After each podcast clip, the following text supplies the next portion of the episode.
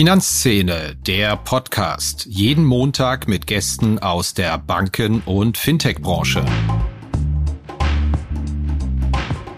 Hallo und herzlich willkommen zu einer neuen Episode von Finanzszene, der Podcast. Mein Gast heute ist Stefan Hobbs, seit Juni letzten Jahres der Vorstandschef der Deutsche Bank Vortochter DWS und zuvor Leiter der Unternehmensbank der Deutschen Bank. Ja, ich war anfangs etwas überrascht zu hören, dass dies eine Premiere für Hobbs war, nämlich sein erster Podcast. Schließlich ist Hobbs jemand, und das habe ich auch selbst bemerkt, dem man ein außergewöhnliches kommunikatives Talent nachsagt. Genau darüber haben wir auch gesprochen. Was verspricht sich eigentlich ein Vorstandschef davon, so aktiv auf LinkedIn zu sein, Quartalszahlen zu kommentieren, Mitarbeiterinnen und Mitarbeiter zu einer Beat the CEO Challenge aufzurufen? Gesprochen haben wir natürlich auch über industrielle Themen, wie will er dem Margenverfall und dem Zwang zur Größe begegnen, der die Vorbranche dominiert? Welche Rolle spielen die heiß umworbenen Selbstentscheider als Zielgruppe auch für die DWS? Und natürlich, kann ein Unternehmen wie die DWS nach dem ganzen Wirbel in Sachen ESG dieses Feld eigentlich noch glaubwürdig besetzen? Der Podcast beginnt allerdings mit einer für mich schmählichen Niederlage, dazu gleich mehr. Viel Spaß! Hallo Herr Hobbs, herzlich willkommen bei uns im Podcast. Hallo Herr Kirchner, vielen Dank für die Einladung.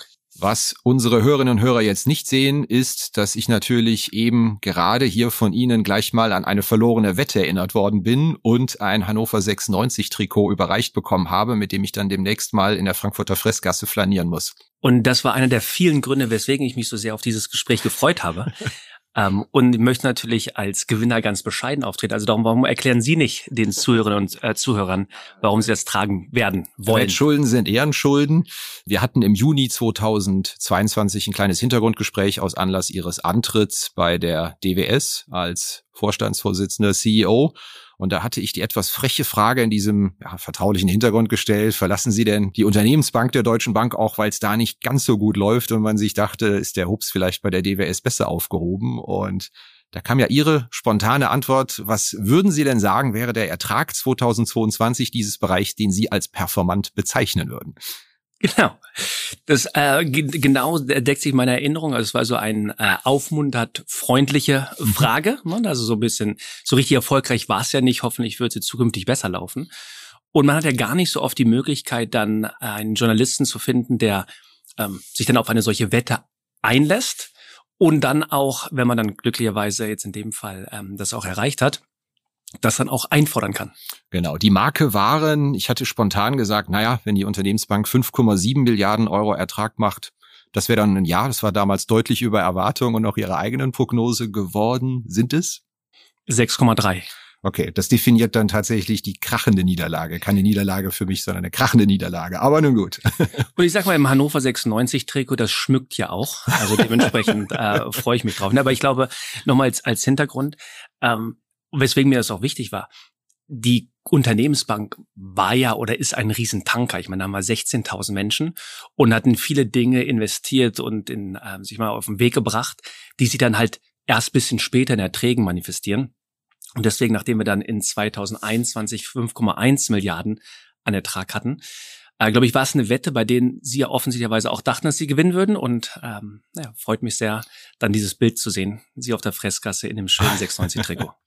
Prima. Ja, jetzt wollen wir unsere Hörerinnen und Hörer nicht allzu sehr mit der Vergangenheit und mit Fußballthemen belästigen. Lassen Sie uns über die Gegenwart reden. Ich glaube, für viele in der Financial Community sind Sie bekannt dafür, ein sehr aktiver Nutzer von LinkedIn zu sein. Das sind sehr viele, aber man riecht ja offen gestanden als Nutzer und Journalist da auch drei Meilen gegen den Wind wenn Führungskräfte da Agenturen mit beauftragt oder haben oder Kommunikatoren, 15 Hashtags elend lang, wenig authentisch. Ich glaube, dass Sie selbst tippen, das kann man annehmen. Warum machen Sie das?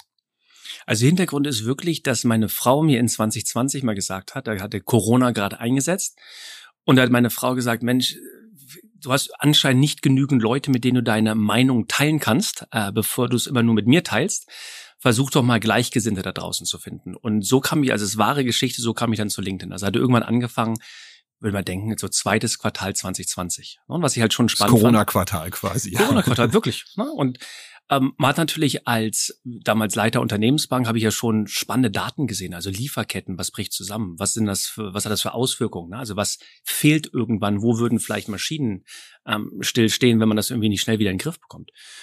Und das war halt eine unheimlich spannende Zeit, so dass glaube ich auch die ersten Posts ob die jetzt originell waren oder nicht, aber da hat man schon, ich meine, glaube ich, gab spannende Themen und die Leute haben ja auch einfach darauf gewartet, so ein bisschen befüttert zu werden mit, mit Prognosen, mit Eindrücken. Und das fand ich bis heute spannend. Ne? Also die, ähm, ich lese natürlich ab und zu, dass Journalisten das zumindest kritisch sehen auf LinkedIn, ähm, da doch ab und zu mal einmal pro Woche was zu schreiben.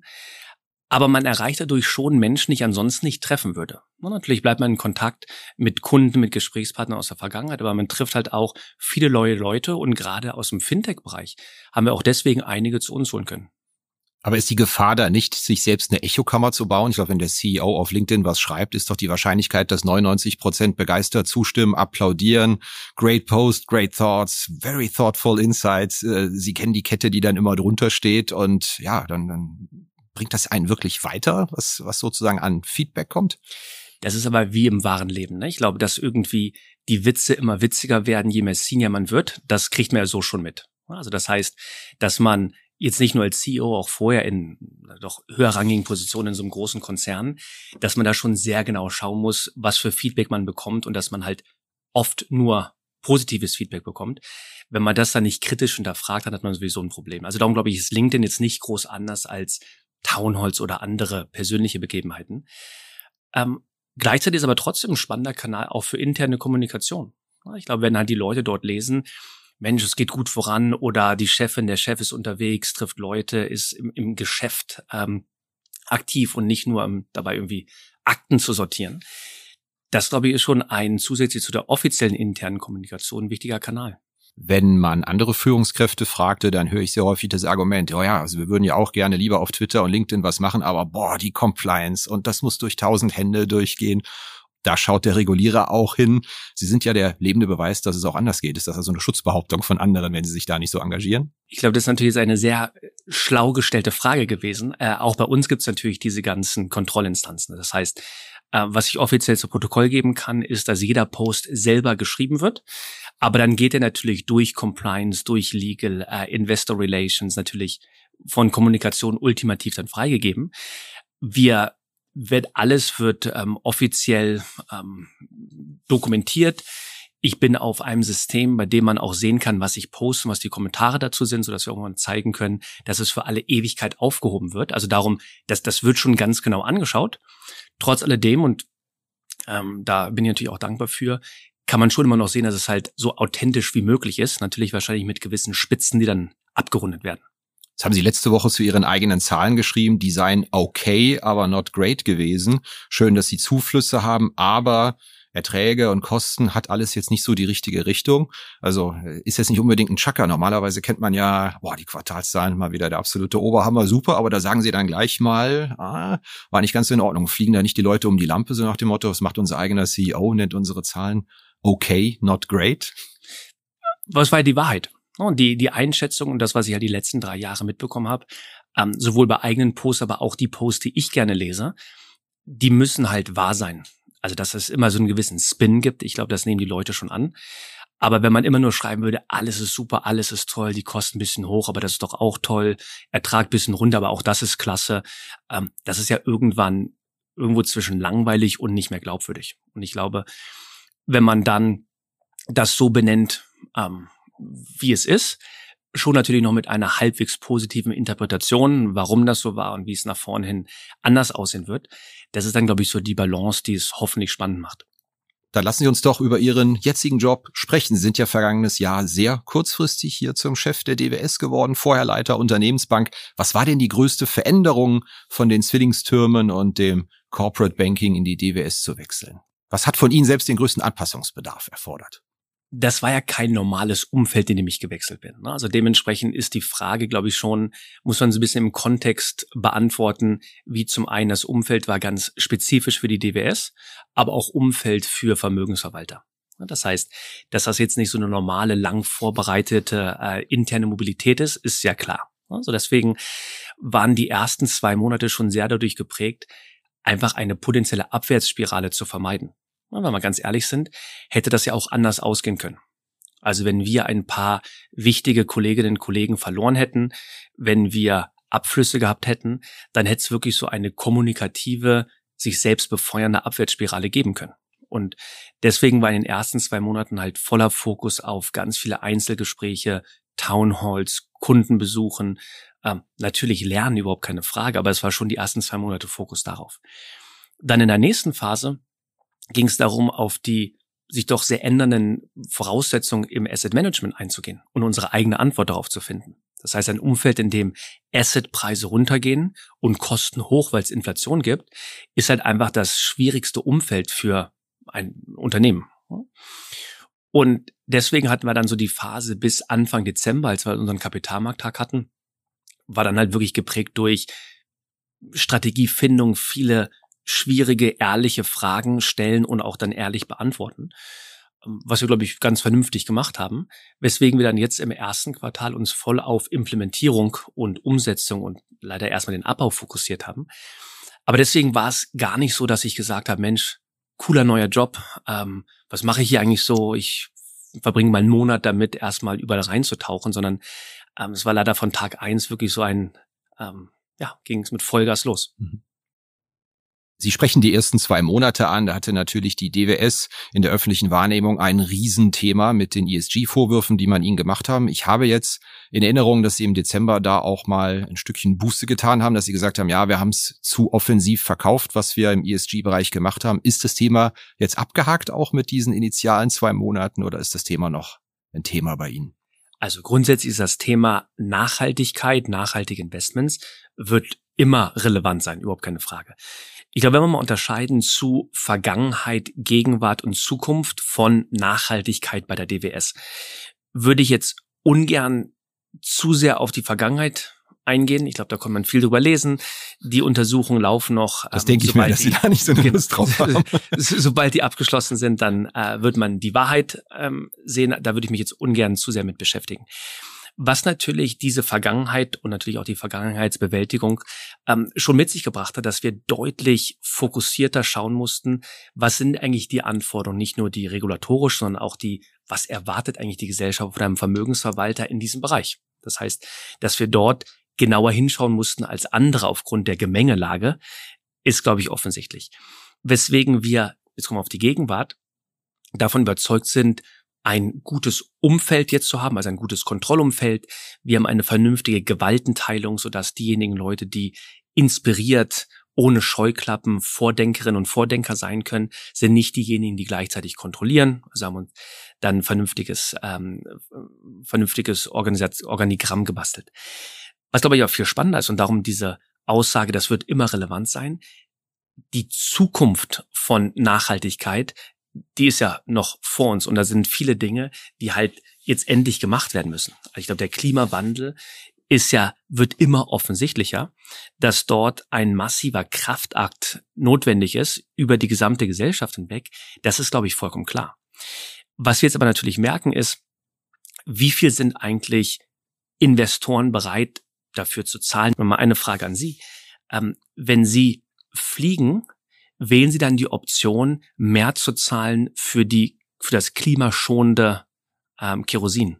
Nee, das mache ich nicht. So ein Ablasshandel mit mir selbst mache ich nicht. Ich versuche es eher initial so zu lösen, dass ich sage, ich bin öfters mal Richtung Südfrankreich unterwegs. Also das geht mittlerweile gut mit dem Zug. Das waren früher Flüge zu unseren Freunden da unten und das, also nee, ich habe ehrlich gesagt noch nie den Button geklickt. Und ich glaube, das machen wenige. Also dementsprechend diese Fragestellung, bin ich eigentlich bereit, auf etwas zu verzichten? Also erwarte ich, dass die Rendite gleich hoch ist, obwohl ich gewisse Dinge ausschließe.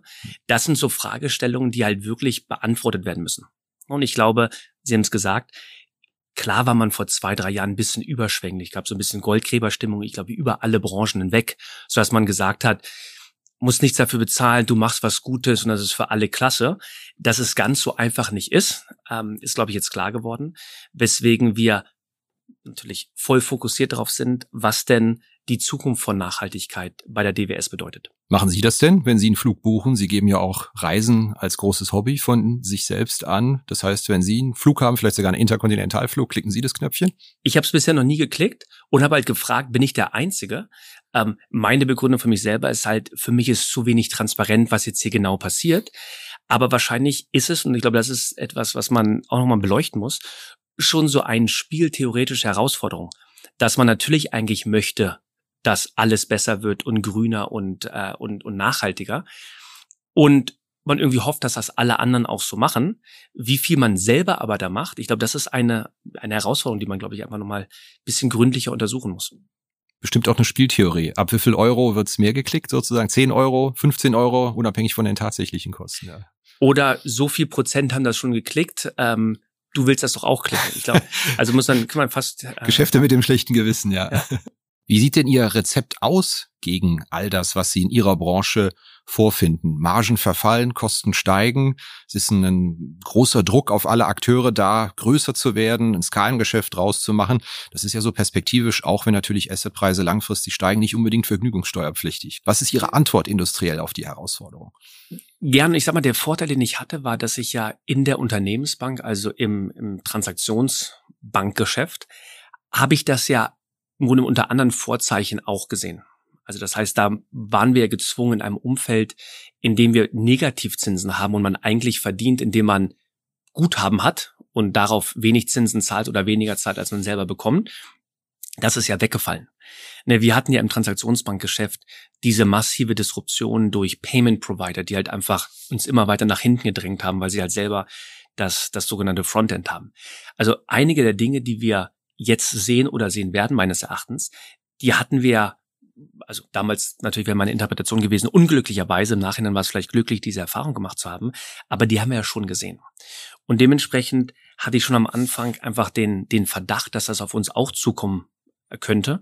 Und wenn man versucht, das also entweder zu negieren oder so weit nach hinten zu schieben wie möglich, das ist halt dann selten von Erfolg gekrönt. Also das heißt, wenn wir jetzt mal so Ihre Frage runterbrechen als, ähm, ist das ein Skalengeschäft? Ja oder nein? Also lese ich ja mal, dass es ist, aber können wir schon mal überlegen, ob es das wirklich ist. Und dann, was bedeutet denn das Umfeld für Asset Management? Ähm, da muss man schon erstmal auf die Ausgangsvoraussetzungen der eigenen, des eigenen Unternehmens schauen. Natürlich auf das, was die Wettbewerber wahrscheinlich machen werden und dann eine ganz unternehmensspezifische na, Idee kreieren. Aber vielleicht starten wir doch mal mit diesem Punkt. Ist es wirklich ein Skalengeschäft? Also das, das liest man ja immer. Quatsch die danach, sagen Sie? Also ich habe auf alle Fälle, also ich bin jemand, der immer alle Sachen wirklich vom, vom Grund auf einfach nochmal verstehen möchte. Und also ich, ich habe es immer gelesen, es ist ein Skalengeschäft.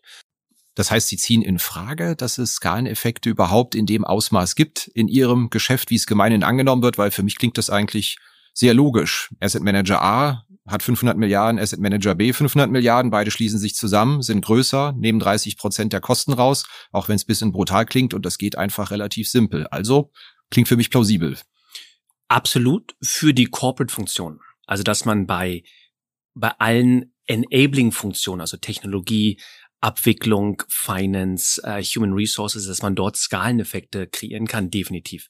Die Frage ist aber, ob man es hinbekommt beim Originären, was wir machen, also beim Asset Management. Und ich glaube, da muss man schon drauf schauen, um welche Asset-Klasse es eigentlich geht. Das heißt, gibt es dort unendlich viele Stücke, die ich kaufen kann oder halt nicht. Das heißt, für Private Equity, Private Debt, Infrastruktur, Immobilien ähm, gibt es natürlich Skaleneffekte in einem gewissen Umf, einem gewissen Maße, aber es gibt dort halt nicht unendlich viel Material, was ich kaufen kann. Gleiches gilt für den Aktienbereich. Das heißt, ich habe halt nicht unendlich viele Stücke und wenn mein Fonds zu groß wird, dann bewege ich natürlich den Markt, habe viel zu hohe Transaktionskosten. Ich glaube, dass im Bereich passive Investments, im Bereich Fixed Income, wo es halt nahezu unbegrenzt Staatsanleihen gibt, die ich kaufen kann, da sind diese Skaleneffekte, die mir dann ja auch ermöglichen, günstige äh, Gebühren anzubieten, super wichtig. Ich glaube, in anderen Bereichen, in denen es begrenzte Stücke gibt, ist es relevant, aber nicht ganz so wichtig. Welche Rolle spielen denn Selbstentscheider in Ihrer Strategie über die kommenden Jahre? Es wird ja rituell auch, ähnlich wie mit dem Skalenthema im Asset Management, vom großen Aufstieg der Selbstentscheider gesprochen und tatsächlich manifestiert der sich auch in einigen Zahlen. Der Aufstieg der Neo-Broker, Menschen, die ihre Dinge selbst in die Hand nehmen. Nichtsdestotrotz, die Strukturen im ganzen Asset Management Markt, der Vertrieb, der wirkt ja immer noch relativ verkrustet versus von vor zehn Jahren. Glauben Sie, dass sich das in den nächsten Jahren mal fundamental ändern wird? Hat die DWS da auch mal Überlegungen, hat die immer mal reingeschnuppert, mal was anzubieten, in einer anderen Robo, sich selbst an die Leute zu richten? Oder ist das, wir kümmern uns ums Asset Management, Vertrieb, das ganze andere Zeugs? Das sollen andere machen, die sich damit auskennen. Also grundsätzlich haben wir natürlich klasse Partner, aber diese Änderung oder vor allem dann die Fragestellung, worauf basieren wird man ausgewählt, das ist natürlich unheimlich wichtig. Ich glaube, dass die Dinge sich schon ändern werden, aber langsamer, als man oftmals denkt. Also wenn wir jetzt in, in Ihr Portemonnaie reinschauen würden, sehen wir da noch Bargeld? Ich würde mal unterstellen, ja. Also ich habe immer noch ein bisschen Bargeld dabei. Obwohl wir wissen, dass verändert seit vielen Jahren, wie viel die Leute im Schnitt im Portemonnaie mit sich rumschleppen, übrigens statistisch. Total, ne? Und diese Fragestellung Cash versus Karte versus Wallet, ähm, obwohl wir alle sehen, dass Wallet irgendwie einfacher wäre als Bargeld, sind diese Verhaltensänderungen doch gar nicht so schnell Sie wissen, sehen. warum das in Frankfurt so ist, weil sie immer noch in Restaurants gehen, haben keine Kartenzahlung. Und dann ja, müssen sie absolut. das Cash zücken hier, ja. Absolut. Also und ähm, dementsprechend haben wir im Grunde halt diese, ähm, diese Sicherheitsanker immer noch. Aber dementsprechend glaube ich, dass sich die, die, die Kauf, ähm, das, das Kaufverhalten sich über die Zeit schon ändern wird. Ist natürlich die Frage, ob sich dann die einzelne Person ändert oder einfach jüngere Käuferinnen und Käufer dann relevanter werden über die Zeit, die einfach von Anfang an anders gekauft hätten. Aber dass wir es über die Zeit sehen werden, definitiv. Ich glaube aber nicht, dass es so klippenmäßig in zwei, drei Jahren der Fall sein wird. Haben Sie gezittert, ob ein Provisionsverbot kommt von der EU-Kommission? Das hätte definitiv Auswirkungen gehabt auf das Geschäftsmodell von Vermögensverwaltern. Also dementsprechend ähm, da dann zu überlegen, wie man solche Sachen umsetzen kann, ähm, was der genaue Gesetzestext dann ultimativ sein wird. Klar ist das halt eine Fragestellung, mit der wir uns absolut beschäftigen. Dass aber diese Grundtendenzen, dass es halt mehr Transparenz gibt, dass man die Provision besser begründen muss, dass es diesen Trend zu, zu ETFs gibt, äh, X-Trackers in unserem Fall, ganz egal, wie jetzt ultimativ der Gesetzestext aussehen wird, diese Trends, die wird es geben und die werden ähm, sich weiter beschleunigen. Wir sind bei der Halbzeit, das heißt für uns die Rubrik Blitzrunde, zehn spontane Fragen, zehn spontane Antworten. Sie sind bereit? Ich weiß nicht, wie spontan die Fragen sind. Ich verstehe, dass die Antworten spontan sein müssen, aber ich würde denken, dass die Fragen wahrscheinlich ähm, gut die, vorbereitet sind. Die ähneln sich häufig. Ich variiere sie ein bisschen, da Sie aber schon vorher gesagt haben, dass Sie nicht so ganz der audiophile Typ sind, sind Sie möglicherweise gar nicht so richtig gut vorbereitet drauf. Morgens Kaffee oder Tee? Kaffee. Im Flieger oder im Zug, Gang oder Fenster? Fenster. Im Urlaub Strand oder Berge? Strand. Lieber morgens ganz früh ins Büro oder lieber abends länger? Mm, lieber morgens früh. Buch oder Netflix? Buch. Und das letzte wirklich überragend gute Buch, das Sie gelesen haben und das Sie unseren Hörerinnen und Hörern empfehlen? Disorder von Helen Thompson. Was unheimlich spannend, die letzten 50, 70 Jahre beschreibt aus den Gesichtspunkten, wie wichtig war es, Öl zu bekommen, wie wichtig waren Währungen. Ähm, also einmal so ganz spannenden Blick auf, auf Geopolitik und viele Dinge, die man irgendwie heute akzeptiert und dann nochmal schön dargestellt werden. Apple oder Android? Apple. Ihre Doktorarbeit hieß Ansätze zur Lösung der Schuldenprobleme von Schwellenländern durch innovative Kapitalmarktinstrumente und erschien auch in Buchform. Wie viele Exemplare wurden verkauft? Äh, ich hab, also wenn man die familienfernen Menschen erzählen würde, dann wahrscheinlich weniger als 20. Empfiehlt Stefan Hobst des Jahres 2023 noch den Kauf, ja oder nein? Ja. Ihre, Liebling Ihre Lieblingssportart als Zuschauer ist? Basketball. Wie viele Kilo Bankdrücken schaffen Sie gerade? Äh, One-Time Max wäre wahrscheinlich so 140 Kilo. Ihr Lieblings-US-Sportteam ist? Die Golden State Warriors, wobei wir natürlich die Lakers sponsern, die ich auch sehr gerne mag. Ihr Büro, Ordnung oder Chaos? Ordnung. Cash oder Karte, wenn Sie bezahlen an der Kasse? Karte. Prima, vielen Dank. Dann lassen Sie uns zurückkommen zu den Themen des Asset Managements. Ich bin da aus journalistischer Sicht seit Jahren gefühlt im Trommelfeuer des Themas, dass das Thema digitale Assets, Tokenisierung die ganze Branche total umkrempeln will. Also plastisch gesprochen, man kann auf keiner Abendveranstaltung mehr sitzen. Wenn zehn Leute am Tisch sind, sitzt da einer, der einem was von der Tokenisierung erzählt und Mensch, Herr Kirchner, hier diese alte Oper, da fahren Sie in fünf Jahren dran vorbei und dann können Sie mit dem Handy sich den kleinen Anteil an der alten Oper kaufen. Das müssen Sie als Fachmann mir und unseren Hörerinnen und Hörern mal erklären, ob Sie eine ähnliche Begeisterung für das Thema digitale Assets und Tokenisierung haben. Definitiv massives Interesse. Ich glaube aber, dass das, was Sie gerade geschildert haben, das wird wahrscheinlich länger als fünf Jahre dauern. Ich glaube, dass die Fragestellung natürlich, auf welche Art und Weise wird Wert repräsentiert, auf welche Art und Weise wird Wert dann verwahrt, verkauft, ähm, einfach insgesamt handelbar gemacht, da kann man halt unheimlich viel Effizienzgewinne erzielen. Also überhaupt keine Frage. Wo spielt das denn für Sie eine wichtige Rolle? Auf der Ertragsseite, dass Sie sagen, neue Partnerschaften, neue Geschäftsfelder, neue Kunden oder auf der Kostenseite in dem ganzen Thema Verwaltung, Verwahrung, Depotbanken lassen sich Kosten rausnehmen, wenn wir den Prozess digital hinbekommen? Total spannend. Ne? Also wir schauen uns schon drei verschiedene Bereiche an. Das eine ist einfach, wie kann man die internen Abläufe digitalisieren, einfacher machen. Zweite Frage, auf welche Art und Weise werden wir Kunden erreichen, also digitale Vertriebskanäle? Und das dritte dann halt, können die Assets als solche digital sein, also auf der Blockchain repräsentiert sein, wenn wir es einmal mal so ähm, definieren wollen. Ich glaube, das erste Thema, ein spannendes, kann man Effizienzgewinn ähm, erzielen durch Digitalisierung definitiv. Ähm, weil Sie gerade Verwahrung angesprochen haben. Wenn jetzt Assets auf der Blockchain repräsentiert werden, kann man sicherlich die Verwahrung günstiger machen, einfacher machen. Das definitiv. Ich glaube, digitale Vertriebskanäle können wir lange drüber sprechen, ist wahrscheinlich ein Thema für sich. Ähm, und bleibt natürlich das Spannende, was passiert, wenn, wenn Wert jetzt grundsätzlich auf der Blockchain repräsentiert wird, kann man dann neue Käuferschichten dadurch finden, ähm, gibt es ganz neue Arten von Assets.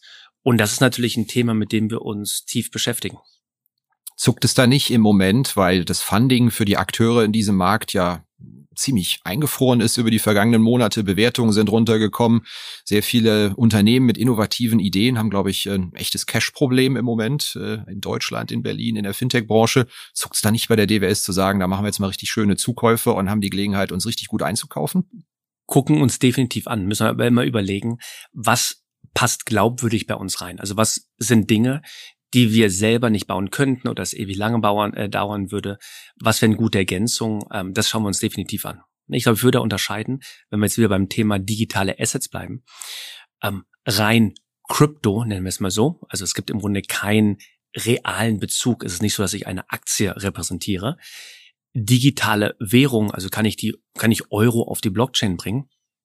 Und dann drittens, äh, von dem Beispiel vorhin, kann ich die Oper irgendwann auf der Blockchain repräsentieren und ganz neue Käuferschichten ähm, dafür gewinnen. Ich glaube, was uns schon interessiert, sind tendenziell alle drei sind irgendwie spannend aus unterschiedlichen Gründen. Ne? Also offensichtlicherweise muss man im Bereich Krypto unglaublich vorsichtig sein. Ähm, Regulation muss noch verschärft werden. Offensichtlicherweise haben viele Menschen leider Geld verloren, was, ähm, glaube ich, immer schlimm ist. Aber es macht natürlich schon einen Unterschied, ob man einen Infrastruktur- oder Utility-Token anschaut oder ähm, Kirchner Hopes Coin, ähm, vielleicht ohne realen Wert, wobei wir natürlich versprechen, wenn es massiven Wert dahinter gibt. Ähm, in dem Bereich wollen wir, das haben wir bekannt gegeben, ähm, Crypto-ETPs herausgeben, dann referenzierend diejenigen digitalen Währungen, bei denen man ja entweder viel Nachfrage sieht oder schon einen Wert rein interpretieren kann. Die Zweite, der zweite Bereich, also kann man ein Euro auf die Blockchain bringen. Das ist ein unheimlich wichtiges Projekt für uns.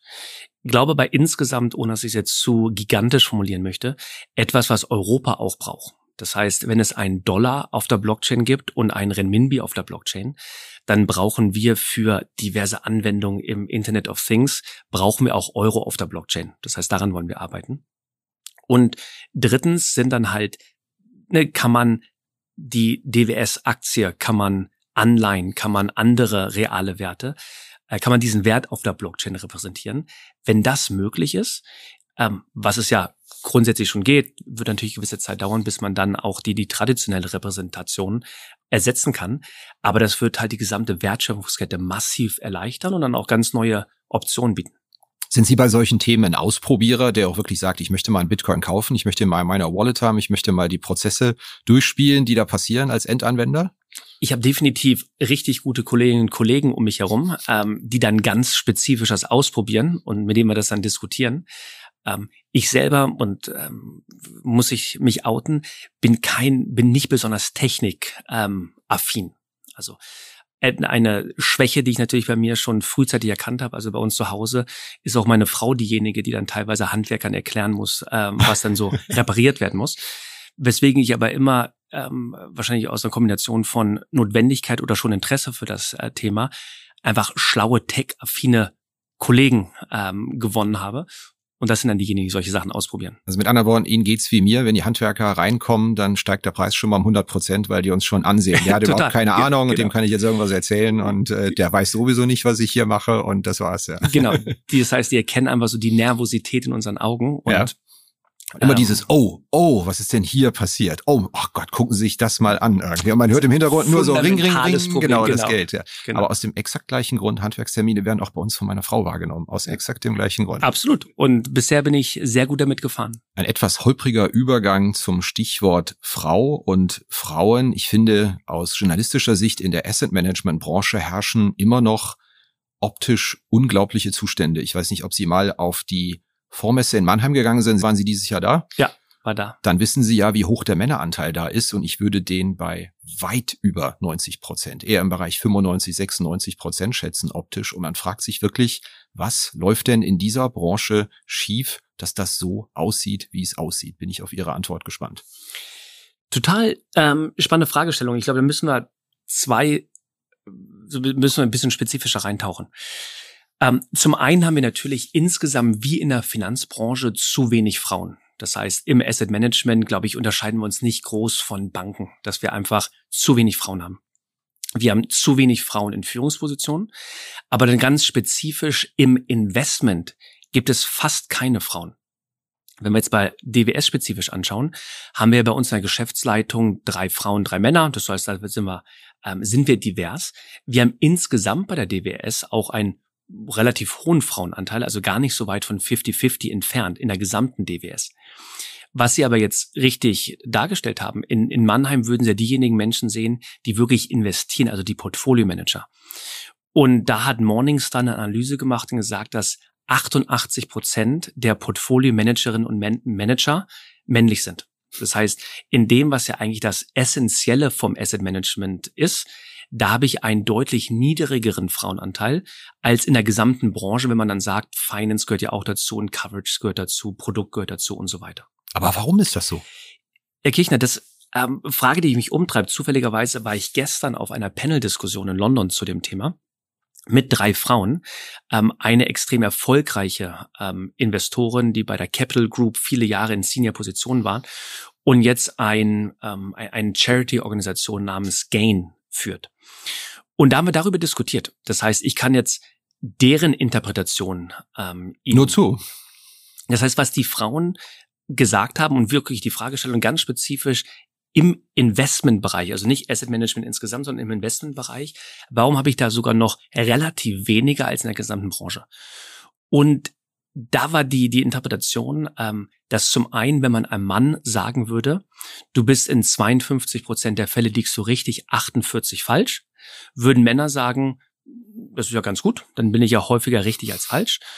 Und Frauen würden womöglich sich mehr mit den 48 Prozent beschäftigen, in denen sie falsch lagen. Das war eine Interpretation, nochmal von einer Frau auf dem Panel genannt. Zweite war, dass Männer schon sehr frühzeitig immer traden, tauschen, Fußballbilder tauschen, Baseballkarten tauschen und Frauen das irgendwie nicht machen, warum auch immer nicht. Das dritte war dann so eine gewisse, möchte ich mich wirklich exponieren und sagen, ich glaube ganz spezifisch Folgendes wird passiert? Oder bin ich jemand, der eher gemeinschaftlich Konsensus versucht zu, äh, zu erzielen? Ähm, und dass man ich sag mal, in einer Branche, in der ich dann schon teilweise brusttrommelnde Portfolio-Manager habe, die sagen, ich glaube, der Markt, das und das wird passieren, dass das vielleicht ein, jetzt nutzen wir natürlich Stereotype, eher etwas ist, was ein Mann machen würde, wohingegen eine Frau das vielleicht bescheidener, durchdachter, konsensusgetriebener formulieren würde. Aber es war trotzdem, also das waren die Interpretationen gestern, die von Frauen genannt wurden.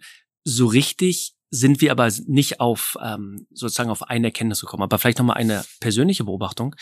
Ich hatte, wenn wir aufs Thema LinkedIn zurückkommen, vor, vor zwei, drei Wochen, habe ich dazu aufgerufen, zu ganz spezifischen Marktgegebenheiten eine Meinung zu bilden.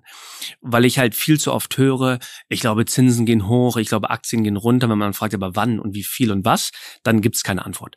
Sodass wir gesagt haben, sei bitte spezifisch. Das heißt, beziffer ganz spezifisch, ähm, wie viel und welches Instrument und wann.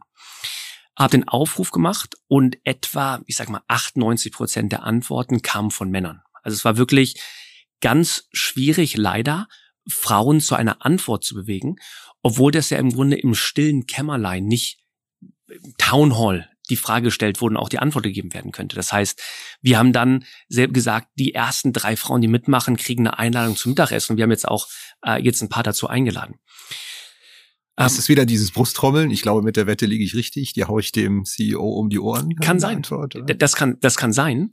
Ähm, trotz alledem darf man nicht vergessen, dass grundsätzlich im Investieren, das ist ja vermeintlich fair. Also ich habe halt hinterher eine Rendite und wenn die besser ist als ihre Rendite oder ihre besser als meine, dann haben wir ja jemanden, der halt vermeintlich fähiger ist. Das heißt, theoretisch würde man sagen, dass das Ergebnis ja schon ein faires ist, ähm, aber irgendwie zu wenig Frauen dafür begeistert werden, warum auch immer. Und mhm. ich glaube, dadurch, dass wir die Überzeug der Überzeugung sind, dass halt diverse Teams ultimativ bessere Entscheidungen treffen und dementsprechend Teams, die idealerweise 50-50 aufgeteilt werden, ähm, dass die wahrscheinlich in einem schwierigen Marktumfeld Fakten anders bewerten, zu anderen Erkenntnissen kommen. Davon sind wir komplett überzeugt. Ähm, und wie gesagt, auf dieser Panel-Diskussion gestern war dann halt die Erkenntnis, dass man halt Coaching anbieten muss. Also dass es nicht nur darum geht, viele Frauen zu rekrutieren und die Frauen bei sich zu behalten und, und langfristig ein spannender Arbeitgeber zu sein, sondern auch ganz spezifisch Coaching zu Fehlertoleranz, Coaching zu, es ist okay, sich in einer großen Gruppe zu äußern und jemand zu attackieren, dass man da vielleicht Coaching anbieten sollte, um einfach mehr Frauen von diesem spannenden Beruf zu begeistern. Nach vorne gearbeitet haben Sie sich in der Hinsicht schon. Ich hatte mal in den Geschäftsbericht reingeschaut. Erste Führungsebene sind bei Ihnen 32 Prozent und zweite Führungsebene 33 Prozent, glaube ich, das Ziel für 2024. Drum die Frage, wann sind wir bei 50 Prozent? So ungefähr ein Jahr oder ein Jahrzehnt? Ich glaube, man sollte äh, mal diese langfristigen Prognosen muss man vorsichtig mit sein. Äh, wir wollen, wollen Sie mir der Wette dazu anbieten? Ja, genau. Wir wollen, wir wollen Richtung 50-50 kommen, überhaupt keine, keine Frage. Ähm, aber trotzdem nochmal auf den Punkt zu kommen. Wir haben ja bei uns in der Geschäftsleitung klasse Frauen, die aber nicht das Investieren, das Investieren spezifisch verantworten. Das heißt, in unserer Investmentdivision sind wir leider viel zu weit von selbst 70, 30 entfernt. Weswegen wir halt ganz spezifisch im Investieren, also im Portfolio-Management, da noch fokussierter auf mehr Frauen achten. Also wir haben da klasse Frauen.